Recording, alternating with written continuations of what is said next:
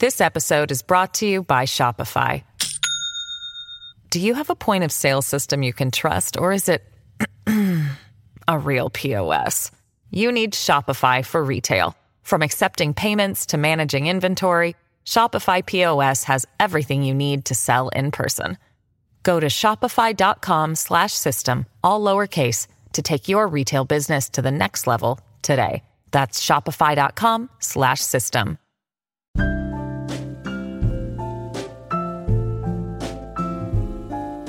Today, I have the pleasure of speaking with Andrew Seaton, author of Spiritual Awakening Made Simple.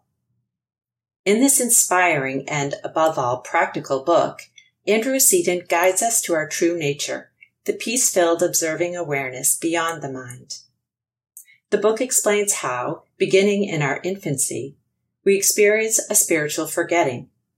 The mind creates abstract interpretations of the world and who we are. These conditioned interpretations become self-fulfilling and create our life experience, our karma. Learn how to see the world as it is in reality, rather than through the distorting filters of the conditioned mind. Discover how simple it is to clear away the mist of the conditioned mind and instantly drop into the awareness self, which is who you really are. Importantly, this book shows the reader how to avoid some of the common frustrations and traps in spiritual awakening. Perhaps best of all, it offers a simple strategy for holding in focus the ways of experiencing everyday life as the awareness self, a simple strategy for spiritual awakening. Spiritual Awakening Made Simple offers a concise, unified, and practical formulation that will help you to awaken to your own true nature as peace, contentment, and connectedness with all life. Hello, everybody, and welcome back to New Books in Spiritual Practice and Mindfulness, a podcast channel of the New Books Network. I'm Elizabeth Cronin, a host of the channel, and today I have the privilege of talking with Andrew Seaton about his book, Spiritual Awakening Made Simple. Thanks for being with us today. Thanks, Elizabeth. It's great to be with you. So I wondered if you could start us out by just telling us a little bit about yourself and about how you came to write this book. Wow. Okay. Well, the first thing I'll, I'll say about my lead up, my background, my experience and lead up to it is about this word spiritual that's in the title.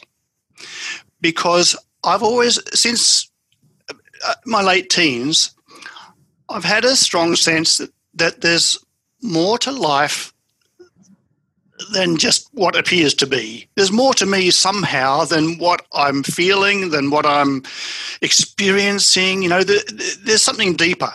And uh, after I finished high school, I, I went to college to study teaching.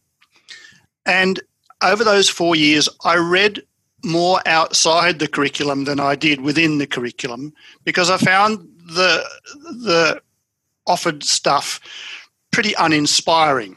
But in the in the university bookshop, I found some really exciting books, and this really helped to to feed this sense that I had that there was something more, that there was some sort of spiritual dimension to lot to life. And but when I say spiritual, I don't mean about beliefs. I mean, I've, I had this sense that there was something subtler about life and about me than appears to be the case. And I came across a couple of uh, books which really helped to to feed this yearning to discover the truth about about life and about me. And one of them was a book by Erich Fromm called The Art of Loving. And then I read another of his books called The Sane Society. And he digs be- beneath the surface. Really beautiful, inspiring stuff. And so the rest of my adult life, in my career, which was mostly in education, but I had quite a few breaks and worked in lots of different uh, fields. Uh, in my working life and also in my personal life, I did a lot of digging. Digging around to find out, you know, what's what's real, what's true, what can help me to discover this more full blossoming of a human being that I sense and I hear from time to time is is possible. So in my educational work, my leaning, uh, I, I didn't like teaching most of the time, I'll tell you. And and, and yet I kept looking at it uh, and uh, I mentioned in the preface of my book, Spiritual Awakening Made Simple, that I, I had a dream in the early nineties that said, you need to do some more study into how the mind works. And a couple of years later, I did begin doing a bit more formal study. And I, my focus was on, you know, educational theory. Uh, what are people saying is possible, and what are people saying are the reasons we do this, and all that sort of stuff, trying to make sense of it. Um, and then I ran out of subjects that I could choose that that I could relate to, and so I just gave it away for a few years, and then a few years later I picked it up again and I finished that that uh, that postgraduate qualification. And then I went on and I did a PhD research into the notion that was being debated a lot around the around the turn of the millennium, um, the notion of a, a, an educational paradigm change. There was a lot of debate. Are, do are we, partly because of the introduction of internet and so forth, uh, people were starting to ask questions about, well, you know, if students and anybody can these days so easily go onto the internet and and find out pretty much anything they want to find out, what really is the, the role of schools, which we used to think of as passing on the important knowledge kind of thing, you know. So I got very involved in in various roles in the education field. And and from the basis of those roles, I explored this. They were, they were roles about facilitating change and facilitating debate about curriculum, the nature of curriculum and the nature of how we teach and, and how we support student learning and what the goals are of our schooling systems and so forth. So in the context of those various roles, I investigated deeply, you know, what what kind of change would be desirable? What are the things that seem to be um, the obstacles to the change that might be desirable, all these sorts of questions. And that was ended up being how I wrote my thesis about about exploring the idea of an educational paradigm change. What I discovered was, because the kind of question, the guiding question of my my research was, does it make sense really to be talking about or to exp- to be exploring the possibility of a different paradigm for education? I found out it bloomin' well does make sense to talk about a different paradigm for education, because I, I found there is no good theory to support the way we do it now. Pretty much everything that's pretty well understood about how human beings function well flies in the face of what we have children experience from a young age. And now even the, the arguments are, let's start them younger, let's start them younger, let's start them younger. And it's not helpful. Full. So this was my kind of career tra- trajectory, looking to what is a human being, what can we be, not necessarily what kind of are we, but what can we be, what sort of faculties do we have that perhaps that we've been not noticing or not exploring or not developing, uh, and how might, what sort of experiences, what sort of environments, what sort of interactions might be really supportive of that more full blossoming of a human being. And along that whole path of several decades in my personal life, I had all my ups and downs, relationship challenges, you know, financial challenges, my own emotional challenges, some related to the work and various frustrations in there and all that sort of stuff. Lots of highs, lots of lows, some great successes, some horrible failures that really challenged my ability to feel good, you know, within myself, um, and in exploring lots of uh, ideas and and spiritual practices and um, natural healing modalities and and philosophies, uh, and trying to suss out, come on, let, th- there's something going on here. What is it? And this long path that I've had, I think actually somebody designed it, if I can put it that way.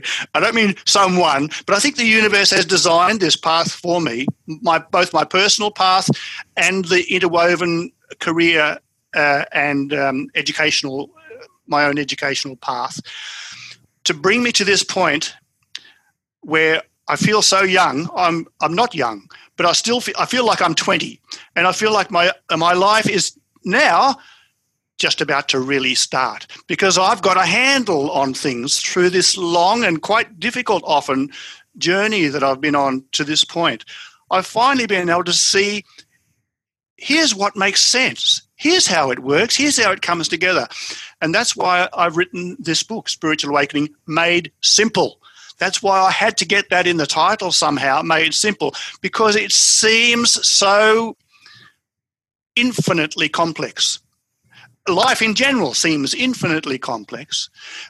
When you start thinking about, well, what is a human being? Well, there are a million opinions expressed about that, and so it seems immensely complex. And you go to a library, uh, go to a, especially a college library or a university library, and they're massive, and they're filled with these books that people have written about how to make sense of life and, and have a successful, satisfying life. You think, wow, it must be that damn complex, gee, you know. And it's not. This is why I wanted to write the book, because I've been able to cut through so many assumptions and and distorted perceptions, because a lot of my, my investigations looked into the very thing about what's the nature of human perception, and what is the nature of human learning, and what's the nature of what we call the knowledge that results from this. And what I discovered was that the, the mind is not the reliable faculty we've been taught since babyhood to think that it is. It's a great tool. Yes, it is. But right now, for the mass of humanity, the mind runs the person in the way, like I used the little phrase in the book that's I've heard elsewhere, the tail is wagging the dog. The mind is something, a tool we've got to use. It's like our tail. We can wag it, we can use it in ways that are helpful to us and to others. But we make the mistake, our culture raises us in the home, in the school, in the media, in ever-present advertising, to think that we are our thoughts. That the what we see and the the things that we what we see and hear and read is kind of the truth, and what we've learned in school and in college and university is is truth. It's not truth. It's an abstract construction of reality that we've built in our minds, connected with, yes, our emotions and our senses and our experience and our memories and our hopes and our dreams and our fears. All these things come together to influence the mental construction that we build around any idea, concept or person or thing, so that we've got to a point where what we experience in our life each day is not reality or truth. It's it's a construction of reality that we've built. It's a it's a pattern of conditioned interpretation that we've built from our childhood, and each of us has a, a, a unique kind of set of conditioning. There's a lot of overlap, of course, and that's why we talk about this culture. People tend to sort of be like this in that culture. In that culture, they do these kinds of things. So there are a lot of overlaps, yes, but ultimately each individual, through our experience from childhood, we build up this um, set of conditioned ways of interpreting who we are and what the world is that are just conditioned interpretations. We think, and we, th- and what causes a lot of our suffering of one kind, whether it's just general dissatisfaction or the occasional uh, emotional um, un- discomfort of, you know, disappointments or conflicts or whatever, or often e- even more intense kinds of things that, that many people, increasing numbers of people, are experiencing, like loneliness or anxiety uh, or fearfulness of the future or depression. And all of these things that we think are who we are are not at all who we are. And I just want to invite your listeners, Elizabeth, to ask themselves this very simple little question, which helps to kind of illustrate and to, to help them discover what I'm talking about. If they think back to when they were ten years old, approximately, um, did they feel like they were them? at that age. And that's going back into the what into the second person. Did you feel like you were you when you were fifteen or so? And when you were twenty, did you feel like you were you having that experience? You were different at that time, probably. You're out of school, you're in a, your first job, or you're at college or something like that. But did you feel like you were you? Yeah, I was me. When you were thirty, did you feel like you were you? Yeah. Did, when you were forty, did you? So you've always felt like you were you. That's a constant. But have your thoughts changed? Some of your beliefs changed? Your ideas about you and the world, have any of those changed? Well, yeah, yeah, lots of them have. Uh, have you yeah, had different emotions at different times? Yes, I have. Have you been in different situations? Once you called yourself a student, then you called yourself um, maybe a graduate student, or you called yourself a you know, carpenter or a nurse or an accountant or whatever. But you were you before you were an accountant, so accountant isn't who you are. Nurse is not who you are. If you're in jail, criminal is not who you are, because you were who you were before you went to prison. So the the, the self-image that we develop from our earliest infancy, and even prenatally we begin to get impressions, it's a mental construction, mental, emotional, all these things tied in together. Body is also tied in with this, because it, with each thought and interpretation of a perception, each emotion that we have, each memory, each desire, each goal or aspiration that we have, also tied up in that is chemical processes in the body that correspond with all those aspects, you know, not just in the brain either, throughout every cell of the body. So there are energy flows happening in the body that correspond, and that's why we can have a particular experience or see a particular person or even see a particular kind of person or a particular kind of animal, and it, it can create quite a um, uh, there's a word I can't quite uh, reach, but a, a, a, a, an intense Um, emotional or even physical response to that, a palpable kind of a response. And that's because all these things are tied up together, our emotions and our feelings and our perceptions and our bodies functioning. That's why. That's how uh, health and illness and so forth tie in with our perceptions and our emotions and so forth, because they're all part of a kind of a, a network or a matrix of patterns of functioning. So the mistake we make, we're kind of raised into it in our in our family life, in our schooling, in our culture in general, is to think that we are our thoughts, we are our concepts, we are, and the world is what I'm perceiving, what I'm interpreting out of what I'm reading or what I'm seeing or what I'm hearing. But all of those things are interpretations. Go back to what I was just asking you listeners to do. Think think back to when you were ten, twenty, thirty, forty. You were, you felt like you were you, right? Right. And you were. That was the you. You are the formless awareness that has been mostly in the background all of your life. And it's been mostly in the background because you've been making the mistake, like Like everybody, like every human being learns to do until they unlearn it, of identifying yourself with your body, with your thoughts, with your emotions, identifying with things in the environment, things that are, uh, you perceive things, people, objects, situations, uh, occupations. We begin to see these things as being a part of who we are. Or I'm less of what I want to be because I'm not that yet, or I haven't got that person in my life, or I haven't yet achieved that goal of being a doctor, or, or whatever it might be. But all these things are nothing to do with who we are. And this is what my book is about, Spiritual Awakening Made Simple. It's about helping people in a very straightforward way, a very methodical way, to see how they've come to see themselves in the world the way that they see themselves in the world, and then how to, in a very simple way, notice that those things are not true.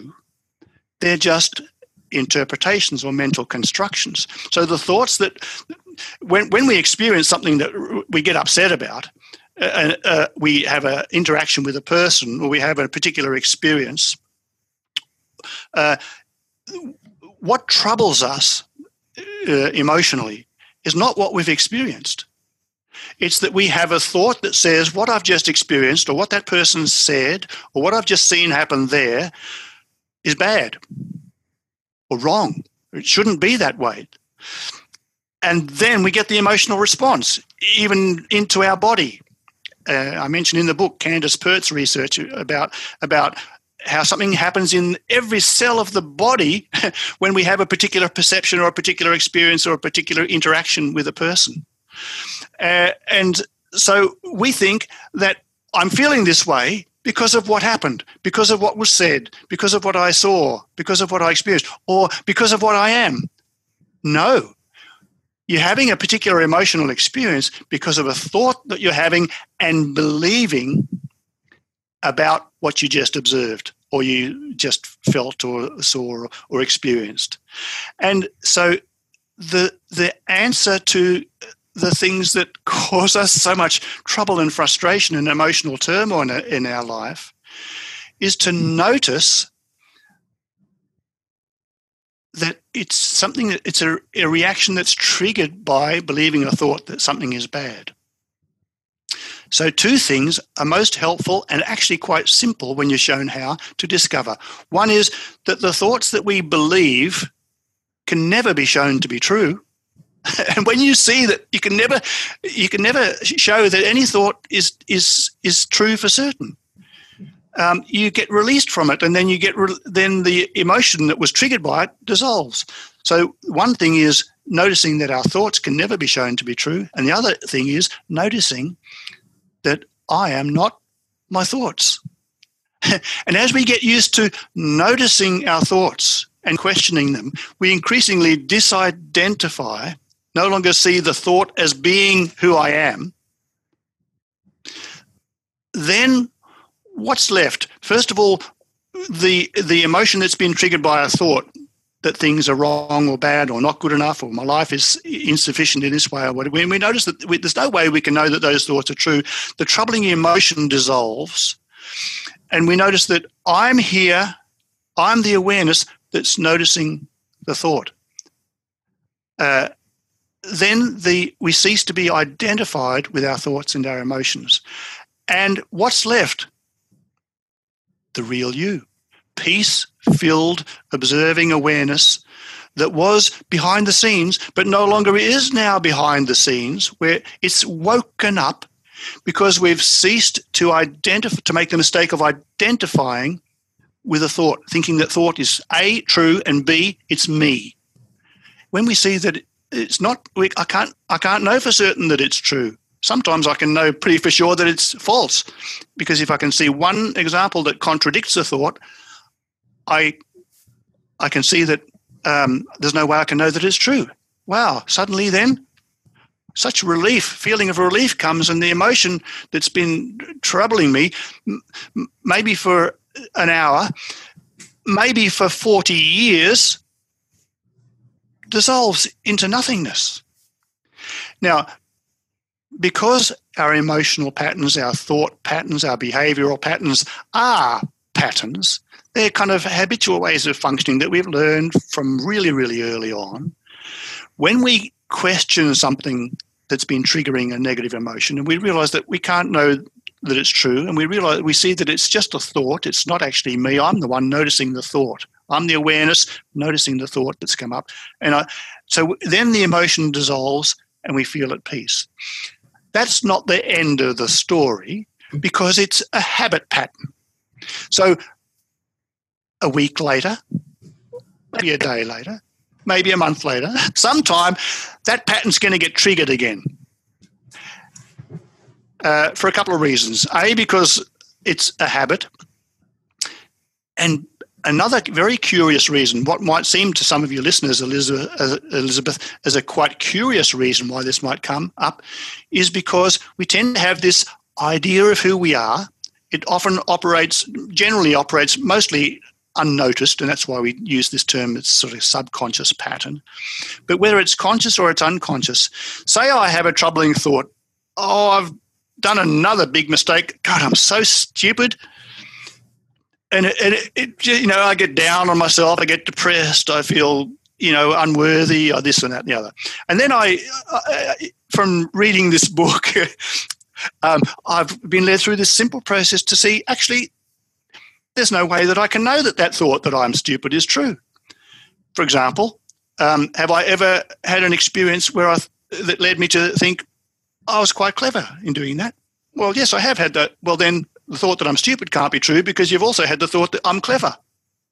Has anyone else ever said you're not stupid? That was clever. That was uh, I, I admire how you were able to do such and such.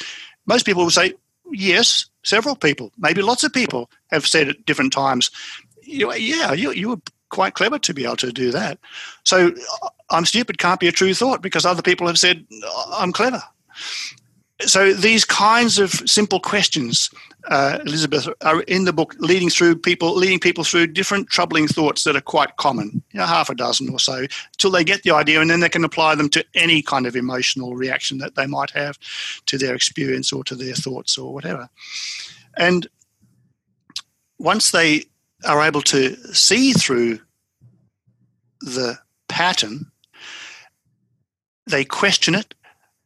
Peace comes, it's like aware presence comes into the consciousness. And this, you know, it's hard to use words here because this is you.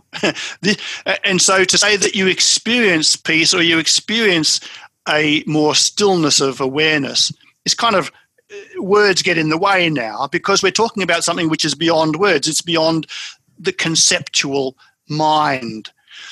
So we're not really experiencing it because that would mean there's me and there's here what I'm experiencing. But so, but there's this beingness that I am is it becomes more palpable.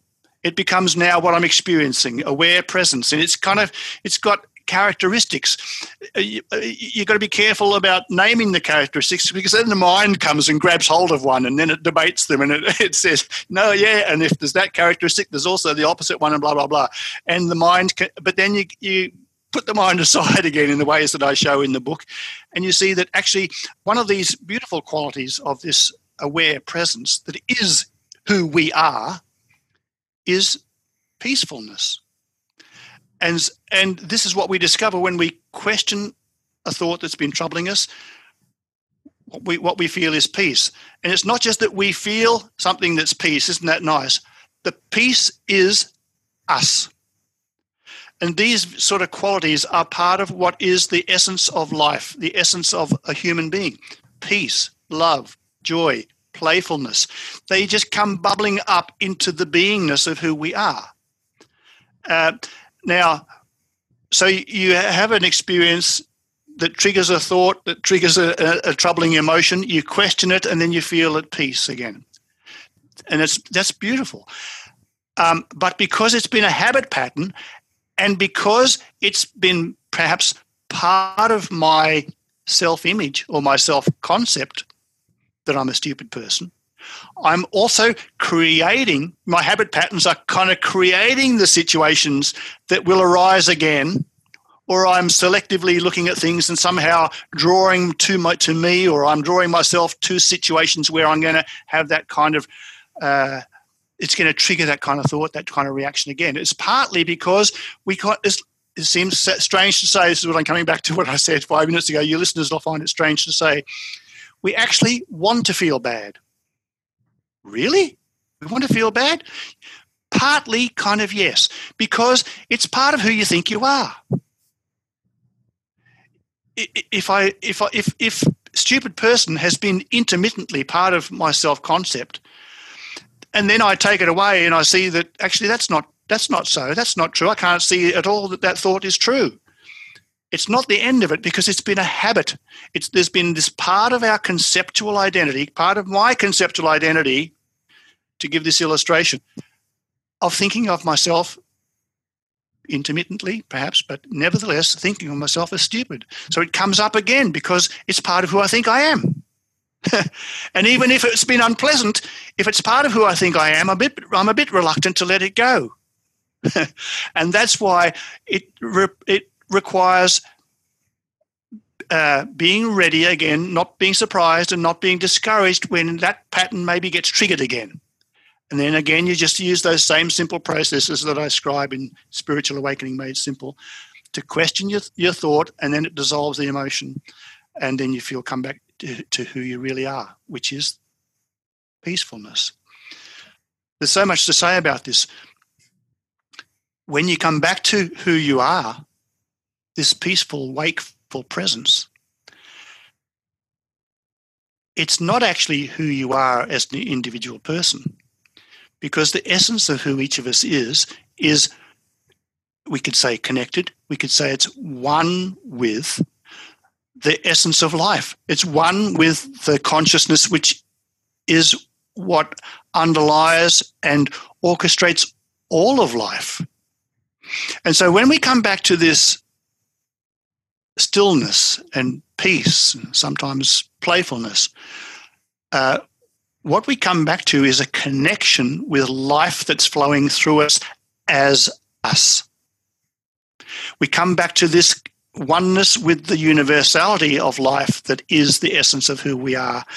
And then what flows then, what can flow then, because we've questioned the um, the impediments that our that our mind has been placing in the way, these hab- habitual thoughts and con- concepts and emotional patterns that have been dominating our consciousness, when we dissolve those, what can flow is the universality of consciousness, intelligence, life that we are in our essence. It can flow through us.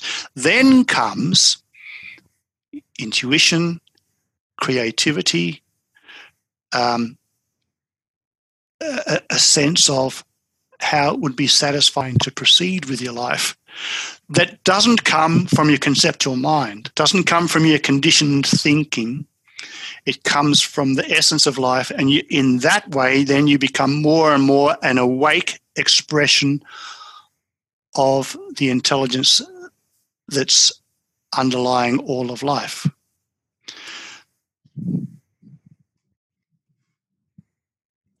This episode is brought to you by Shopify. Do you have a point of sale system you can trust, or is it a real P O S? You need Shopify for retail. From accepting payments to managing inventory, Shopify P O S has everything you need to sell in person. Go to shopify.com slash system, all lowercase, to take your retail business to the next level today. That's shopify.com slash system. So it does sound like it's a simpler way of living, but what you describe is our the patterns, the habits that we've developed. Breaking free from that seems complicated. Yes. And the operative word in what you just said is seems. It seems complicated. Um, now, to whom does it seem complicated? The mind. Everything is complicated to the mind. And the mind loves that.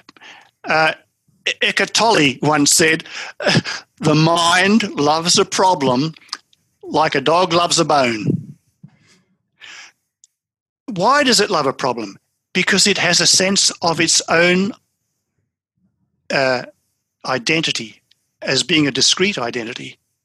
The the self, the conceptualized sense of self takes on this um, facade of being an entity. It's actually not an entity. Uh, our self-image, our self-concept is not actually an entity, but it comes to kind of operate almost as if it is and, and to feel as though it is. But it's it's purely made up of ideas that we've believed. The self the self concept or the self image is made up of ideas that we've believed about who we are. Now, to continue to exist as this constructed sense of self, it needs to to continually be building itself. How does it do that? By by running all the time. In every waking hour, if the mind can be running and working on something, it's so easy for it to dominate our consciousness and to maintain this sense that it exists as as who we are. Uh, so the lo- the mind loves to engage in in things that are complex. That's the world of the mind.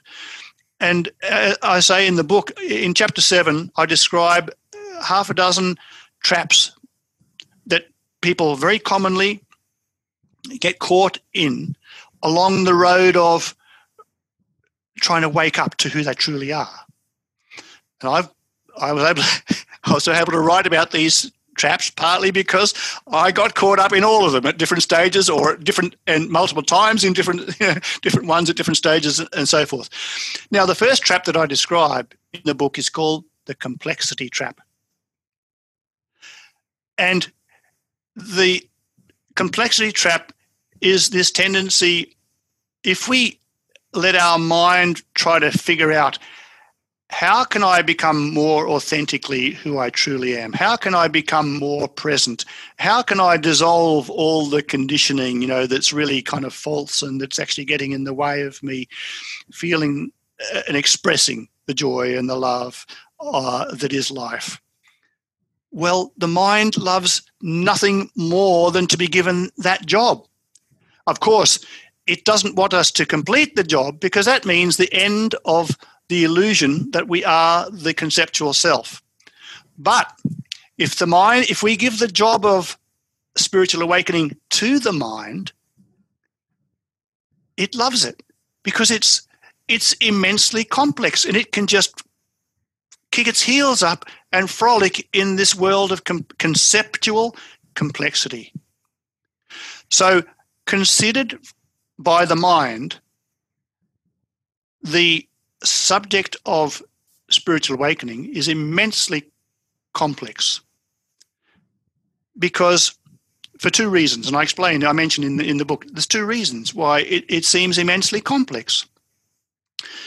One is that in the realm of mind, the conceptual mind, it's full of conceptual opposites. So for every idea or concept, there can be infinite permutations of other ways of looking at that thing. And that's why uh, scientific debates and political debates and other kinds of major debate kind of fields in our culture are endless. They, they, they will remain endless while they remain the domain primarily of the mind, because nothing can be proven, no thought can be proven true. I explain this in the book. A, I explain it in step by step in a simple and methodical way, how we interpret what we, we perceive, and various kinds of learning give rise to what we call knowledge, but actually is just a, a an abstract construction of the mind-body system. But I also cite other people who've investigated, you know, philosophers of science and philosophers of knowledge uh, who, who both in the East and the West and anciently and in modernity have so often said no conceptual idea can ever be proven to be true with certainty. We can only prove them to be false. Uh, And I explain in nice, simple terms how people can can see that plain and simple for themselves, and it helps to unhook them from their kind of addiction to the mind, to looking mentally to try and you know be certain about about different things. And I also explain how it is that the mind can be a valuable tool. When I throw that back in again, yes, because the mind can give us conceptual knowledge, which can have a certain provisional, instrumental value. Particularly in practical fields, this is certainly the case. But even in those fields, the mind doesn't give us mm, uh, uh, knowledge of reality as, as though it's a copy of the reality. It doesn't mirror reality. It doesn't give us truth. It only gives us maybe a working model that can be helpful in certain limited contexts. A nice analogy is to say that a map is not the territory that it represents. It can be useful, but it's not remotely the same as being the territory that it represents. And, and none of our conceptual knowledge is what it represents. It's just tentative efforts to get a working kind of a handle on certain things for our practical purposes. Would you say, though, then, because I'm thinking we in reading the book, I use my mind to read your book. And yes. I make associations to the things that you're saying in the book. My mind is habitually connecting with, oh, I think that's true. This doesn't, right? I'm I'm responding to your book. Yes. And and what you just said about, like, especially um, subject areas, like if you're in medicine or something, right? They they do know certain things. And what you're saying, though, is that what we know, we know from observing patterns, but we, we don't know for sure that it applies at any particular. I guess what I'm trying to get at is that it seems like we need to access our true sense of ourselves somehow through our mind, when our mind is actually working in a way that acts opposite. Yes. Um, now, the mind can really go to town trying to um, categorize and define all of these modes of, of functioning. So as I caution people in the introduction to the book, we don't want to get caught up in playing the mind's games too much. But the point you raise is important and valid. What troubles us is the conditioned mind. Okay. The part now, of the mind. Yes, we, we, a lot of people will think that the conditioned mind, okay, well, there's five percent that's conditioned and I want to make sure I get rid of that. The, the surprising truth is that more like ninety or ninety-five percent of our functioning is conditioned, uh, and m- most of our mental functioning is is is conditioned. Um, the mind doesn't it feel thrilled to be to have that pointed out, perhaps, but most of our mental functioning uh, is uh, conditioned.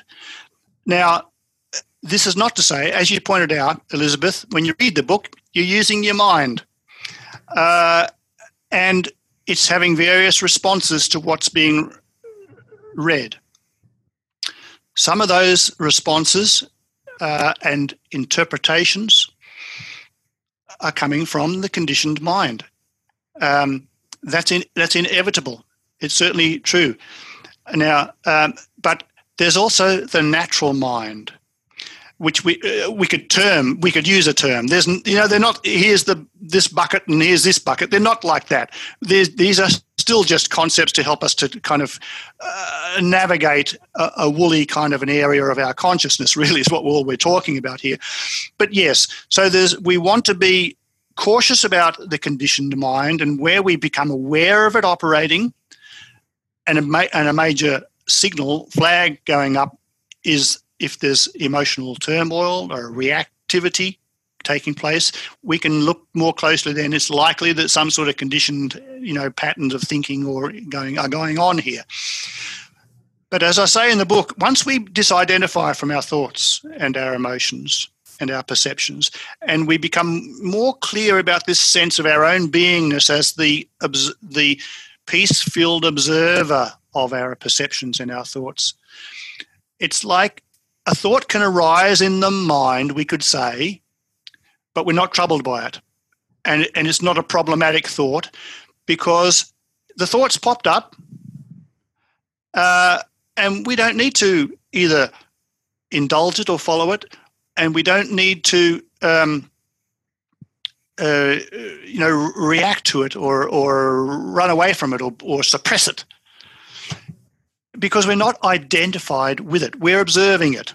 So the thought comes up, and the the reactivity, the conditioned response to that thought is no longer there, no longer operative. So yes, we're still using our mind, and this, I suppose, is the sense in, in which we could say that uh, we still use our mind. In, in fact, we use our mind immensely more productively the more disidentified we we become from our from our thinking and from our conditioning, because the mind has lost all its rigidity, it's lost all of its resistances and all of its agendas, all of its biases, and it can see things more truly as they are, continue to contemplate them, think about them, and see how what steps maybe could be taken in response to this situation that I'm in, given that this is the direction I'm heading in. So the mind becomes really the most fully the helpful tool that uh, it's intended to be, uh, rather than as much or more an impediment to our happiness as it is uh, a, a tool in the service of our happiness. Yeah, I like this idea that, because you're talking a lot about our conditioned mind, you know, what what get what we get um, sort of introduced to throughout our life that becomes like our conditioned mind. I like this idea that there's like a natural mind in there. Like, I think a lot of us think, well, we just have one mind, it goes this way, and these are the thoughts, and that's real, and that's the way it is. I kind of like the idea of thinking that, you know, our mind exists in our brain, and maybe there's like one area of the brain that is conditioned, and then maybe there's like another still free, liberated, the original or, or the natural. I kind of like that because, because, and, and I think I, I was thinking I might invite you to talk about your acronym DAWN, because that's a nice example of what I think you're talking about. How how do people do it? Because what you're saying is that you almost need like your conditioned mind to hop onto some idea, and then the natural mind to say, wait a second, wait a second, conditioned mind. Remember, there's a bigger, broader way, or I, that's where I'm going. And, and then how do you, what does that look like in the moment? Right. Well, it's not like we need the conditioned mind to throw up things and then we can respond to them or question them or see them in a different way. It's going to do it anyway until we're more awake. Mm. And, and you know, that's a continuum, but there's no point handing to the mind the, the debate about the continuum. Let's just say the more awake we are, the less the conditioned mind is is throwing itself up forward and being problematic. What awakens? A good question. This is a great question, and it comes back a little bit to what I was going to try and respond to about your previous question about there's the conditioned mind, but now it's nice to know that there's a natural mind. I think rather than getting too caught up in identifying with the natural mind, again, still think in terms of the natural mind being the more the more um, uh, the tool that we have, a faculty that we have that can be more helpful when we clear out the conditioning from the conditioned mind. And it's not that there are two minds. We clear out the conditioning. The mind can be the natural mind that it is without the uh, limitations and restrictions and, and distortions. But the thing about what was how did you express that question then? You know, about the uh, about the uh, peaceful and noticing awareness. Look, right at the early on in the book, I say I give some examples of awakened consciousness described by various different people who've experienced that, and then I say, isn't it interesting what we can see from these few examples are two surprising things. One is that what tends to get in our way more than anything else is what we think we know, and yes, you could say that's really our conditioned thinking. And the second thing is that awakening, nothing could be more natural than to wake up to the essence of who we are as wakeful presence, peace-filled, love-filled, and so forth. So this comes now to, to your question. It's not that we need to look for it anywhere or cultivate it, and these, these misconceptions are rife in the world. Spiritual development, for example, It's a, it's it's an unhelpful notion because you don't need to develop nothing. You are who you are. You are the one self. You are the one life, the one consciousness that underlies all of life. You don't have to cultivate it. You don't have to study it. Uh, you, you don't have to practice it. What happens is if you notice that your thoughts are just thoughts and that you're the observing awareness, what are you left with? Awareness. You. peace, consciousness, pure, un, uh, formless. This is, you're left with who you are in reality. So it's there.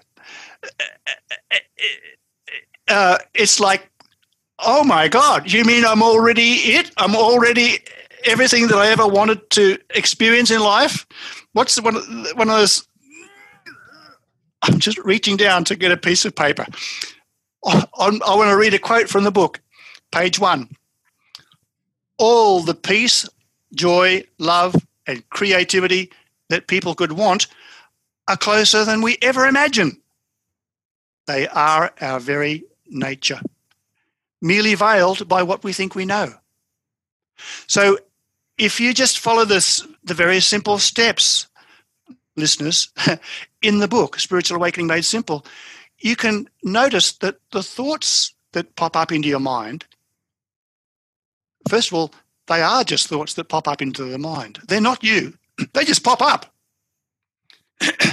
uh, they're not you. And when you question them, you you notice, wow, there's no way that I can know for sure that that thought is true. They're provisional. If they've got any practical value, it's a provisional, tentative kind of a usefulness. It's not an absolute truth, truthfulness. It may be helpful to think, use this concept of blah, blah, blah. And that's in certain practical fields. But in almost all of the kind of more subjective, you know, psychological or, you know, our life and who I am and my relationships and all this sort of how I'm feeling, almost all of those thoughts are unhelpful and uncomfortable. Uh, but it's easy to see. In any moment that one pops up and you get to have an emotional reaction, it's easy to discover that there's no way you can know that thought is true that triggered that negative emotion, and then the negative emotion dissolves. It, at one point in the book, I mentioned another little thing that people can do. It just, it just this is not just the major events in your life that may trouble you. It's day-to-day little things that happen and, and don't happen through the day that trigger little minor emotions. A, a, th- a good thing, a helpful thing to do, first of all, when you can remember it, and if you put a post-it note on your computer or, or your desk or wherever you happen to be, just to remind yourself so from time to some, from time to time, if a little, even a minor emotion pops up like frustration or disappointment, for, shift, notice that you're feeling that. Oh, I, yeah, I am feeling disappointed about such and such. That that person said they'd phone me about such and such. I felt it was kind of important. I was looking forward to it, and I just they didn't even phone. I feel I'm feeling disappointed. Yes, yeah, so acknowledge the feeling and acknowledge the emotion, but then quickly shift from saying to yourself, "I'm disappointed," to saying to yourself, "I'm the awareness, noticing a feeling of disappointment." It's so simple, and yet it's so it makes such a profound shift because it puts you right back into the reality of who you are as the observing awareness, formless, untroubled, untroublable by anything, just awareness. I'm the awareness. That's who I am, noticing this feeling of disappointment.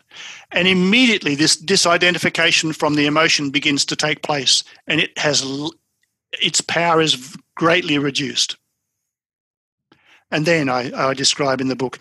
And then look to see what thought has been triggering that emotion or that feeling of disappointment.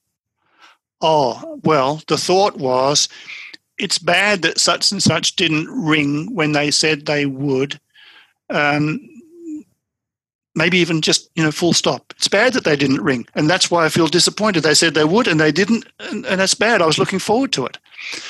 But then notice it's the thought that's triggered the emotion.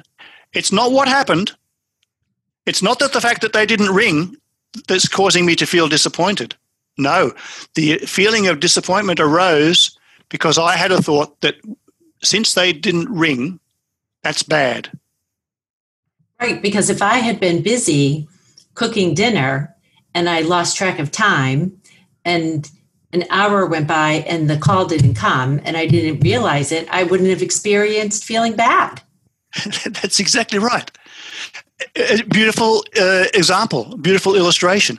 So what we begin to, to realize is, and all of chapter three talks about this, that almost all of what we experience in our life is the result of stories we've made up in our mind that we've believed, and they've been reflected in all of our perceptions and our behavioral patterns and so forth, and our life comes to be a reflection of the stories that we've got in the habit of telling ourselves about who we are and about who the world is and what people are like, and women are like this or men are like that or dogs are like this or whatever, the millions of things. And what we experience as life is the manifestation of the patterns of thinking and and feeling and and so forth, and perception and behavior that we've been caught up in habitually playing out in our lives. So here's the beautiful thing about that, the beautiful realization in that.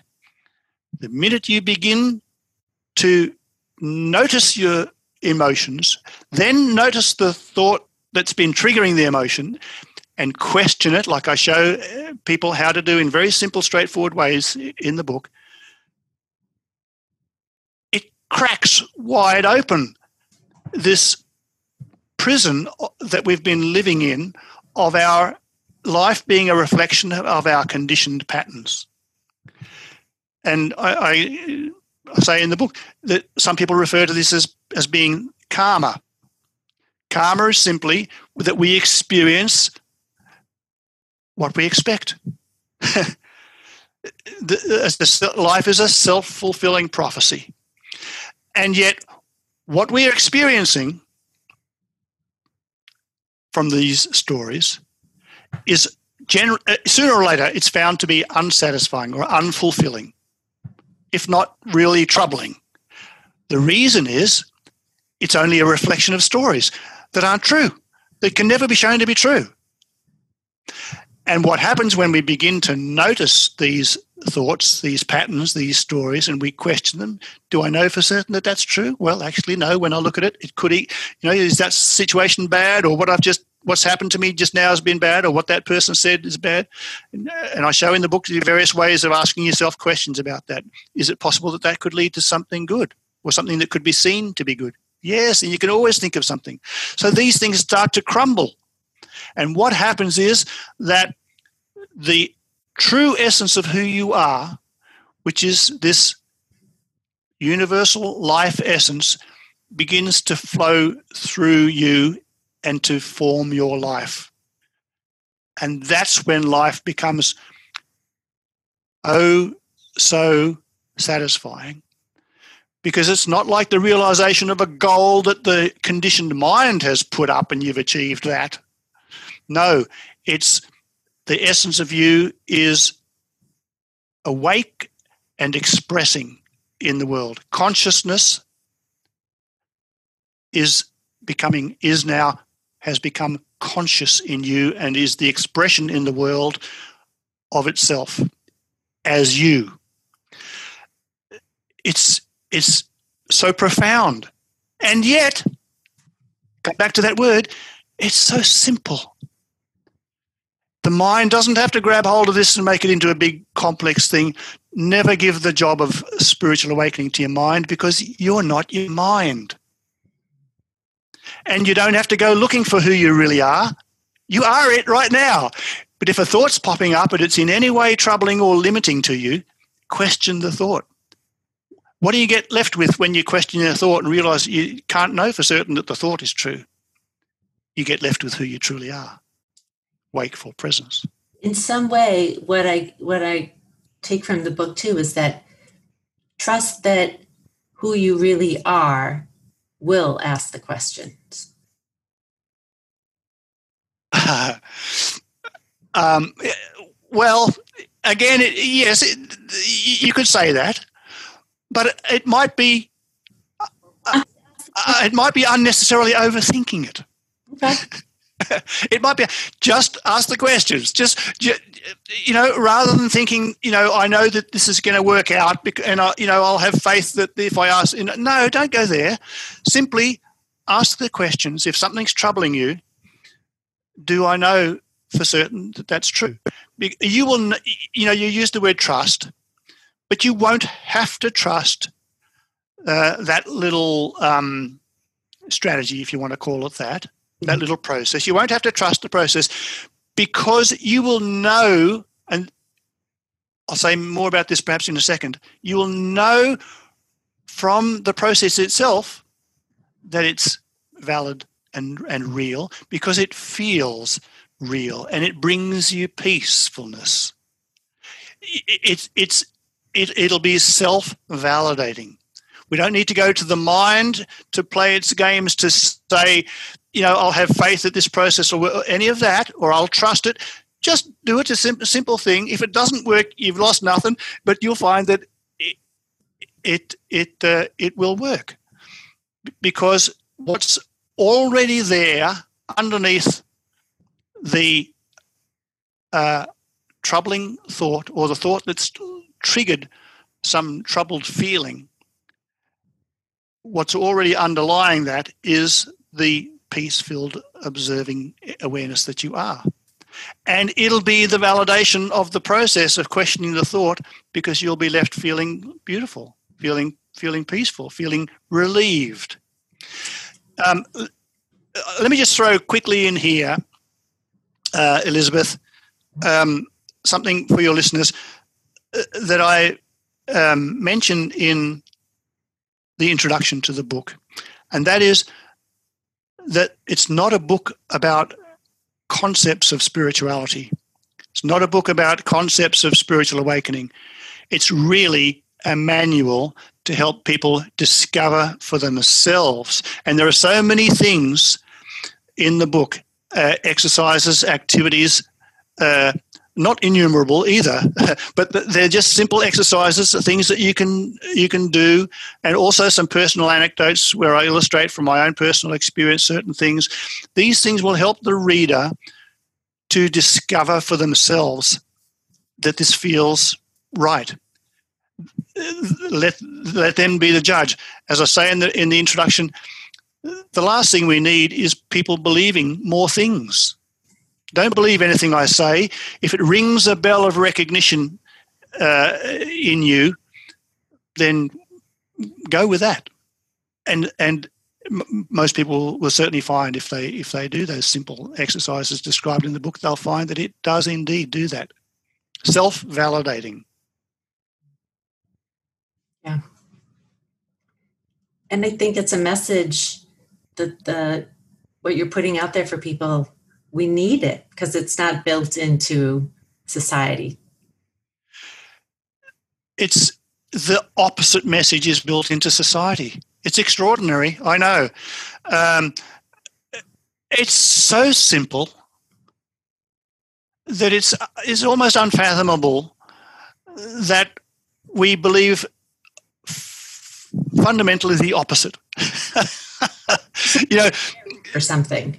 Pardon? Like it seems like the truth got buried or something. and, and earlier you were yes. spending a lot of time yourself digging, digging, digging. yeah. Yes, uh, the truth did get buried, and here's here's the good good news. Uh, I did a lot of digging, and some other people, of course, have done a lot of digging. But your listeners don't need to do a lot of digging. If I can put it this way, you know, I, I started out at the beginning of our conversation kind of saying this, that somehow life has given me the the long road of my personal and professional life to bring me to the point where I could write such a book. Why? So that nobody else has to have that road. It's simple.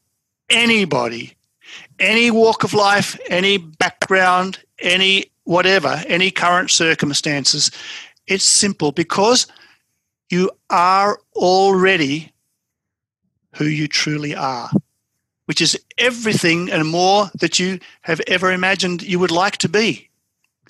And like you said, the truth got buried. What buried it? Just this thing that's built into humans to to to experience early in our life and throughout our life until we question it. And that is a tendency of the consciousness or the awareness that we are to get caught up in identifying with the world of form, conceptual forms, physical forms. We we early on become connected. We think that they are real. They are what's most real, and they are, and we and I am, you know, these tangible forms. I am my body. I need to feed it. Uh, if I don't feed it, if I, you know, if I, I won't uh, survive. If I don't get the love that I feel I need and the care, I'm not going to survive. So we build up all these patterns, which which one after another add on to and consolidate this mistaken identity that I am the form. That's what does the burying. Uh, or uh, the and uh, the image, the metaphor I use in the book is, um, I think, you know, layers, blankets of sleep, sleep that are lay, laid over um, the awareness that we truly are by the conditioned patterns that we take on, by identifying with our thinking and with the world of form. Yeah. So you know what? I appreciate this. I feel like we could keep talking for quite a while, and I've taken a lot of your time. So before we go, I just I just want to say I appreciate that you're just putting the information, or you're just sharing what you've learned, because I, I think you just have to hear it. And I think we just need to listen. And that's a wonderful thing to have a resource like yours that just shares something with us that we can, you know, take in if we're open. And that's really important. Not to, not to overthink it and not to try to analyze or dissect, but just to just, just let it come to us. Uh, yes, absolutely, uh, Elizabeth, and thanks for that. The thing about the tricky thing about words and hence conversations. Right now we're having a conversation and people are listening in. And the tricky thing about that is that words can never capture the essence of life or the essence of who we are. And so thanks for making that comment, that the, the real trick here is not to believe anything that you've heard, but if you feel so inspired, get hold of the book, Spiritual Awakening Made Simple, and it will be a process of self-discovery, not of believing or being convinced by somebody else's words or conversation. Let this simply be, hopefully, a little bit of an inspiration to have that simple process of discovering for yourself what's there, what's real. I think it is an inspiration, and I, I hope the readers are inspired. I hope they're able to go out and get a get a copy of your book. It's coming out soon. It'll be out in August. It's July now that we're talking, and and I think it will. I think it will touch a, a lot of people. And I appreciate that you got to a point where you're able to write this book. It's um, it's it's a wonderful contribution. Before we go, is there anything you're kind of working on now, or do you, you, having done this, do you ever think about writing another book, or are you just kind of catching your breath? Well, um, thanks for asking. And I sort of uh, barely am catching my breath because things are sp- speeding up in various ways. Of course, with the release of the book imminent, um, I'm starting to talk with a lot of people about the book, and, and yeah, things are starting to hot up in that regard. But as it happens, I am also cooking up some other, uh, you know, projects. Uh, one is, at some stage, I would like to um, create a, an online course that complements this book. Uh, and the other thing is, uh, yes, I uh, have another book that I want to um, write soon. Good thing. I, you're... So, uh, so, say again. A good thing you're young. You're feeling young. Well, uh, absolutely. Uh, and I, I do. I'm here for the long haul. Don't don't make any mistake about that. I'm I'm going to have a long, long life. And uh, the book I'm going to write next. Uh, the reason I had those slight hesitation in as I was as I was kind of getting those words out about my book. The, the reason I had that slight hesitation is simply because I've actually written a book ten years ago, soon after my I left academia and left the field of education. And I went and lived on a hobby farm for a few years and to start kind of unhooking myself from all my conditioning, you know, and from the intrusion of, of the world's um, programming and everything. Um, and that really did start to, to help me a lot in, in my process of awakening. But around about that time, I wrote a book uh, about how parents can raise their kids to be more conscious and to take on less of the conditioning, which to a certain extent is inevitable in the nature of human life, but uh, how they can minimize the, if I can use the word, the, the damage done by so much conditioning that's out there. So it's really a book about what parents can do. I, I have in the past used the word to educate their children to be, to live a really conscious spiritually conscious life. I'm not sure I'll use the word educate. It might just be how to raise a, a more spiritually conscious child or whatever. But that's going to be the the thrust of it. So I, I wrote this book. I kind of self-published it, but I, A, because I had no marketing expertise, but B, more strongly, because I just felt the time wasn't right. I never put it out there. And now I feel, uh, because I think now I can see in retrospect, this book, Spiritual Awakening Made Simple, had to come first. Um, and for any parent interested in how they can, you know, better raise their child to be, to, uh, to not lose some of the natural child-like um spiritual awareness, not to take on so much conditioning. The main thing they can do, of course, is to do, do what they can to become more authentic and spiritually awake themselves as a parent. That that and so it's kind of fitting in a way, I think, that Spiritual Awakening Made Simple came first. But now I, I do want to re, rework that book that I wrote ten years ago into something that uh, parents can can use to to, again, find something very straightforward and practical that they can do to minimize the conditioning and the impacts of the conditioning that children inevitably take on in our world. And currently, unfortunately, to a very large extent, in the schooling system that most of them are subjected to. Nice. That's nice. How can people find you online and read more about you? Oh, thanks.